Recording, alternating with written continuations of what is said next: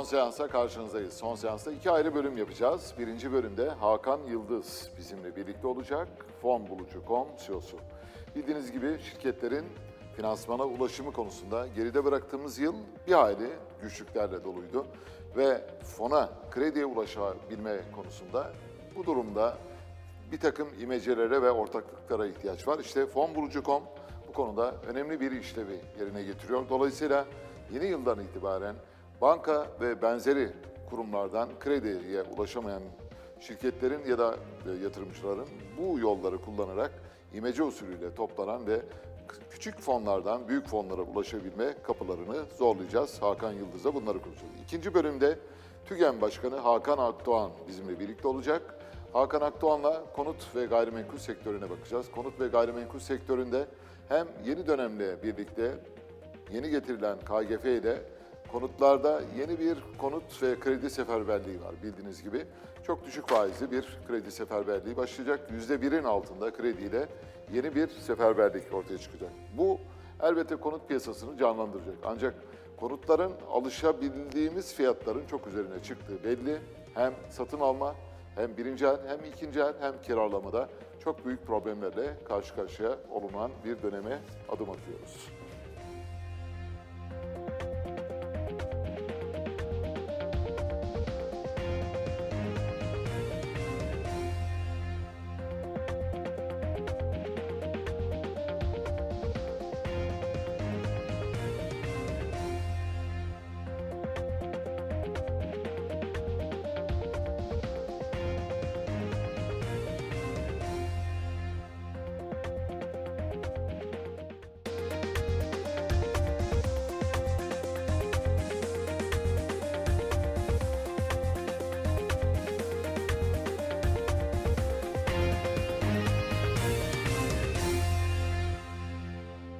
Evet, en temel problem aslında içinde bulunduğumuz yıl yani bugün sona erecek olan yılda en çok e, karşı karşıya kalınan problem krediye ulaşma.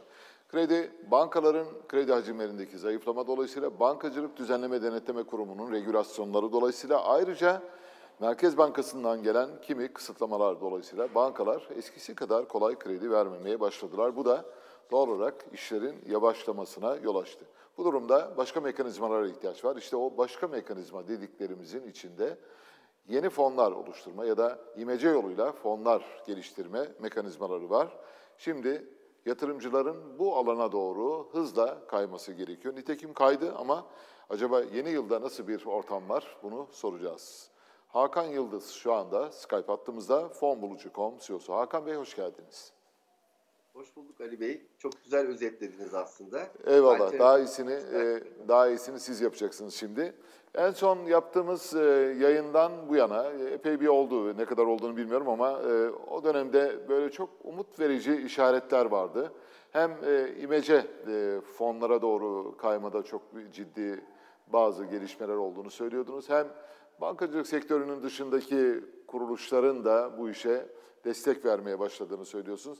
Biraz e, fonbulucu.com'dan bahsetmenizi rica ediyorum. Sonra finansmana erişimle ilgili yeni dönemde önümüzde ne gibi kolaylıklar olacak ya da ne gibi zorluklar var onlara bir bakalım. Ali Bey, e, başlangıçta siz de aslında çok güzel vurguladınız. E, ciddi şekilde bir krediye erişim sorunu var e, ticaretle uğraşanların, e, reel sektörün. E, tabii biz biraz daha e, farklı bir açıdan bakıyoruz. Özellikle tabii. startupların, erken aşama girişimlerin finansa erişimi reel sektördeki e, artık e, belli bir seviyeye gelmiş şirketlerden çok çok daha zor. E, ciddi şekilde teminat sorunları var. E, işte aslında fon bulucunun ortaya çıkış e, sebebi de bu.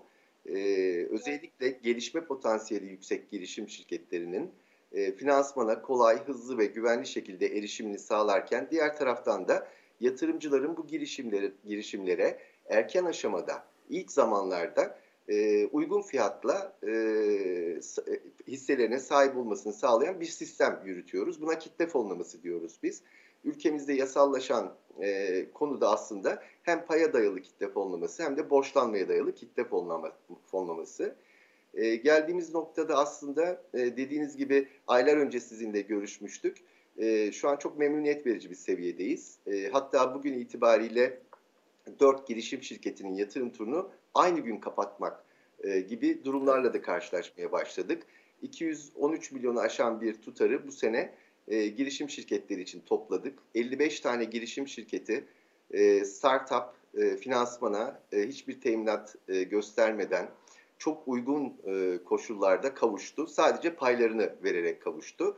Haliyle e, şu anda e, küçücük bir yapı olmasına rağmen henüz daha yolun başında olmamıza rağmen e, 600'ün üzerinde bir istihdam yaratmayı başardık. E, reel sektöre bu kadar bir finansmanın e, halk tarafından e, 40 bin kişi civarında bir e, yatırımcı topluluğu tarafından aktarılmasını sağladık.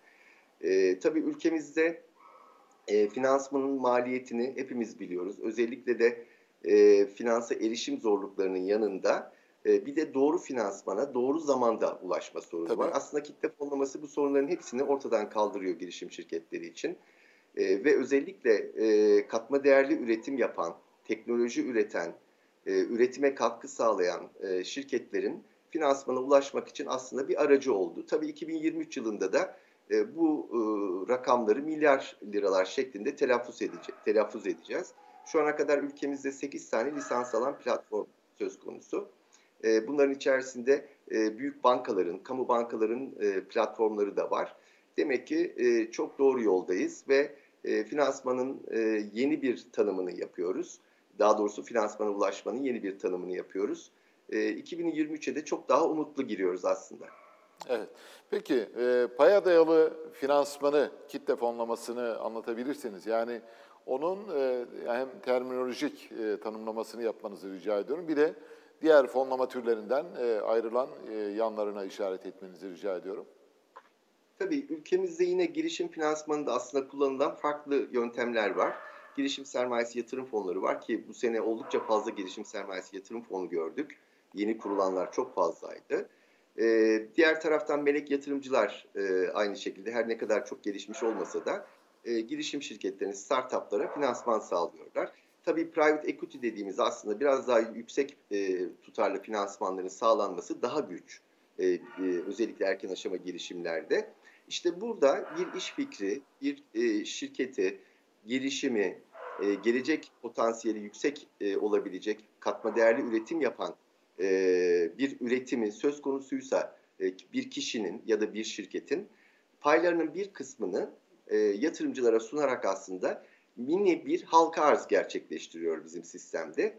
E, aslında birebir halka arzlara benzetebilirsiniz bunu. Çünkü sistemin içerisinde merkezi kayıt kuruluşu var. E, bütün payları kaydileştiriyor. Diğer taraftan yine e, Borsa İstanbul'da gördüğümüz Takas Bank var. Takas Bank bu sistemde emanet yetkilisi olarak görev yapıyor. E, ve tabii ki bütün sistemin dijital olarak gerçekleşmesini sağlayan e-devlet sistemi var. Sermaye Piyasası Kurulu gerçekten büyük bir öngörüyle bu mevzuatı çıkardı. E, son e, bir, bir buçuk yıldır da uygulamalarında uçtan uca çok başarılı sonuçlar elde edildi. E, burada girişimcinin aslında yapmak e, e, yapmak durumunda olduğu şey ihtiyaç duyduğu finansmanı belirlemek. Bu ihtiyaç duyduğu finansmanın karşısında ne kadar pay vereceğini şirketinden veya kuracağı şirketten ne kadar pay vereceğini belirlemek. Buna ilişkin olarak da mevzuatın emrettiği tüm yükümlülükleri yerine getirdikten sonra da platformumuzda bu pay arzının gerçekleşmesi gerekiyor. E, bu pay arzları aynı halka arzlardaki gibi duyuruluyor ve süreli olarak yapılıyor. Bu süre içerisinde de yatırımcılar diledikleri miktarda paylarını o girişimlerden alarak aslında onlara ve ticaretlerine ortak oluyorlar. Sistem e, üst pencereden baktığınız zaman son derece basit çalışıyor. E, fakat arka planında gerçekten ciddi bir devlet güvencesi söz konusu. E, geçmiş dönemde yaşanan sorunların burada oluşmaması için bu sistemde kanun koyucular çok ciddi tedbirler aldılar. Tabii bu parayı girişimlere aktardıktan sonra da bir sonraki aşamada denetimler söz konusu. Yine bunlar da mevzuatta tanımlandı. Girişim şirketleri başta fonu nasıl kullanacaklarına dair bize raporlar veriyorlar ve bu raporları da biz bağımsız denetimle denetletiyoruz. E, tabii diğer taraftan girişim sermayesi yatırım fonlarımız da var bizim. E, haliyle diğer yatırımcılarla, halkla e, beraber bir co-invest dediğimiz aslında beraber fonlama gerçekleştiriyoruz e, finansmanı temin etmek için platformumuzda listelenen girişimlere biz de yatırım yapıyoruz fonlarımızla. Şahsen de yapıyoruz. Haliyle e, ortaya binlerce yatırımcıdan oluşan bir yatırımcı ordusu çıkıyor ve bu girişimleri fonluyor. Tabii sadece para toplama faaliyeti de değil Ali Bey aslında yaptığımız evet. şey. Çünkü 2440 e, yatırımcı e, bir girişime e, finansman sağladı mesela bu sene. En yüksek tutar yatırımcı sayısı açısından. Bu kişiler marka elçileri oluyorlar. Girişimcilere daha duygusal bağlılar. Onların gelişmesini istiyorlar. Diğer taraftan ülkenin kalkınması için de daha romantik bir yaklaşım var aslında kitle fonlamasında. Tabii ki kazancı önceliyoruz biz. Bu girişimlerin exit etmesi yani rakiplerine veya büyük şirketlere satılması, veya borsaya açılmaları veya e, temettü şeklinde kazançlarından yatırımcılara e, vererek bir kazanç sistemini de içerisinde kurmaya çalışıyoruz. Çok güzel anlattınız. Şimdi şuna gelelim. E, siz de exit'ten bahsettiniz. Ben de tam onu soracaktım.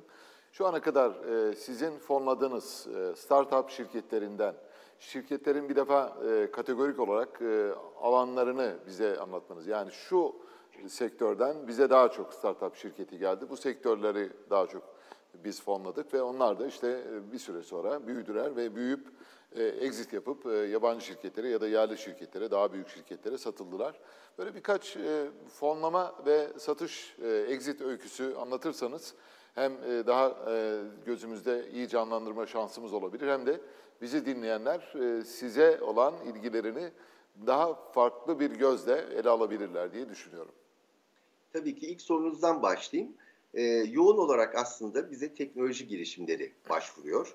E, aslında mevzuatımızda teknoloji ve veya üretim faaliyetinde olan girişimlerin e, bu sistemi kullanmasını istiyor. Yani hizmet ve ticaret girişimleri aslında e, şirketleri bu sistemden şu an için istifade edemiyor. Evet. E, haliyle yoğun olarak teknoloji faaliyeti yürüten girişimler, üretim faaliyeti yürüten girişimler, tarım girişimleri, e, özellikle e-ticaret konusunda e, teknoloji şirketleri yine e, sağlıktan e, hamur üretimine, daha doğrusu hamurlu ürünlere kadar, e, kuşkonmaz üretiminden e, yazılım üretimine kadar, aklınıza gelebilecek oyun girişimlerine kadar her sektörde var. Şu ana kadar 23 farklı aslında e, kategoride e, girişim şirketi listelendi. 55 tane girişim fonlananlar içerisinde. Tabii burada e, yatırımcıların e, eğitimleri de çok önemliydi. Çünkü yeni bir sistemden bahsediyoruz. 2021 Mayıs ayında e, gerçekleşti bu sistem. E, tabii bizim rakiplerimiz var biliyorsunuz yatırım konusunda. E, coinler var. E, evet. Onlar farklı bir dünya. Yeah. Yine aynı şekilde e, farklı yatırım araçları var e, Türkiye'de. E, ve özellikle dolar ve altına karşı da özel bir ilgi var. Bunların arasına girip bizim kitle fonlamasıyla aslında girişimlere yatırımın ne olduğunu anlatmamız gerekiyordu. Bunu e, başarabildiğimiz 40 bin kişi oldu şu anda. Çok da hızlı artık büyüyor sistem. E, bunu niye söyledim size? Çünkü bu yatırımların, yatırımcıların e, özellikle e, yaptıkları yatırımın 3 ila 7 yıllık bir bekleme süresi e, olduğunu bilmeleri gerekiyor. Bunlar riskli ve uzun dönem yatırımlar aslında. Biraz değer yatırımcılığı olarak borsada tanımlanıyor aslında. Haliyle e, erken aşama exit'lar çok beklememekle birlikte bu yıl yine ilginç şeyler oldu aslında. E, fonladığımız ve henüz daha 7-8. ayında olan bir girişime Fransız bir şirketten exit talebi geldi. Sonuçlandıramadık ama şu anda aynı şirket için Amerika'da e, bir exit görüşmeleri söz konusu. Yine e, bir oyun girişimimizi fonladık ve e, yaklaşık bir 6-7 ay sonra bir yatırımcı tarafından e, yatırımcıların ellerinde bulunan hisselerin 5 katı e, ödeyerek satın alma teklifini götürdük. E, burada ilginç ve sizi de gülümseten e, bir e, anekdotu da paylaşmak isterim. Tabii. 546 yatırımcısı vardı girişimcinin. Sadece 33'ü ben e, satmak istiyorum dedi. 5 kat teklif gelmesine rağmen. Evet. Aslında bu da bizi sevindirdi. Çünkü e, yatırımcıların uzun dönem e, yatırım düşündüklerini de gösteriyor bu sistemde. Yine aynı şekilde e, bizim sistem üzerinden finansmana eriştikten sonra dışarıdan yatırım alan girişimler var. Mesela bir e, girişimimiz e, bir futbol takımının başkanından yatırım aldı. E, yine aynı şekilde e, özellikle teknoparklarda olan girişimlerimiz diğer teknoparktan daha büyük şirketlerden yatırımlar aldı. Hem içeride hem dışarıda yatırım e, alan girişimler e, devam ediyor. Hatta pazartesi günü çıkacağımız e, bir girişimimizin ikinci yatırım turunu çıkıyoruz bizim sistemde. Birden fazla yatırım turu yapabiliyor girişimciler. Orada Türkiye'nin en önemli savunma sanayi şirketlerinden birinin sahibi doğrudan yatırım yapacak. E, bunlar aslında sevindirici. Fakat tekrar söylemekte fayda var. E, henüz erken e, biz 3 yılı e, bir ilerledikten sonra e, girişim şirketlerinin, e, fonlanan girişim şirketlerinin sayısını artırdıkça e, gerçekten büyük exit'ları e, bu sistemde göreceğiz. Zaten ülkemizde biliyorsunuz e, unicornlar çıkmaya Tabii. başladı. Evet. Yüzlerce milyon dolar yatırım alan girişimler var. Evet. Onlar da aslında buradan başladı. E, biz mümkün olduğunca 20 milyon liraya kadar bu sene için, gelecek sene için muhtemelen bu 40-50 milyon lira olacak. Bir girişim 40-50 milyon liralık bir finansmana bizim sistem üzerinden binlerce yatırımcıyla ulaşabilecek. Haliyle e, gelecek dönemlerde 2024'te, 2025'te çok güzel exit haberleri göreceğimizi ümit ediyorum. Ben de aynı kanaatteyim. Hatta şöylesi bir destekleyici e, unsuru ilave edeyim. Yani siz de biliyorsunuz zaten biraz önce bahsettiniz. Mesela kripto paralar giderek daralıyor. Yani hacim daralıyor. 3 trilyon dolardan işte 850 milyar dolara kadar gerilemiş durumda. Neredeyse üçte ikisini kaybetmiş durumda. Hatta daha fazlasını. Dolayısıyla o rakibiniz aslında e, bu yıl e, geçen yıllarda olduğu gibi yüksek bir performans göstermeyecek. Bu belli. Yani muhtemelen e, bu tarafa doğru gelecek. Yani paranın gelebileceği yön burası. Altın tabii çok e, çok böyle inişli çıkışlı bir seyir gösterdiği için altına gidebilecek para her zaman var. Fakat orada da büyük bir gelecek görmüyorlar. Çünkü genellikle işte bu 2000 dolar bandının altında seyrediyor. 2000 dolar bandının altı da çok iştah açıcı değil e, yatırımcı bakımdan. Bu bakımdan ben zannediyorum e, önümüzdeki yıl yani 2023'te e, sizin sektörünüzün çok canlı bir e, döneme adım atacağını düşünüyorum. Sadece Türkiye için değil, bu dünya için de geçerli. Çünkü kripto para piyasası tüm dünyada aynı etkinin altında kalmış durumda. Zayıflıyor, giderek gücünü kaybediyor ve paranın gidebileceği çok az adres var. Onlardan birinin siz olduğunuzu düşünüyor musunuz? Kesinlikle düşünüyoruz. Hatta bunun e, canlı örneklerini de bu yıl 150 milyon liralık aslında bir fonlama e, hedeflemiştik. Ama söylediğiniz gelişmelerden sonra e, yılı 215 milyon liralık bir fonlamayla kapatıyoruz. Gerçekten bizim için e, pozitif bir sapma. E, bu çok rahatlıkla 2023 yılında milyarlarca liranın bu sistemden girişimlere aktarılabileceğini gösteriyor.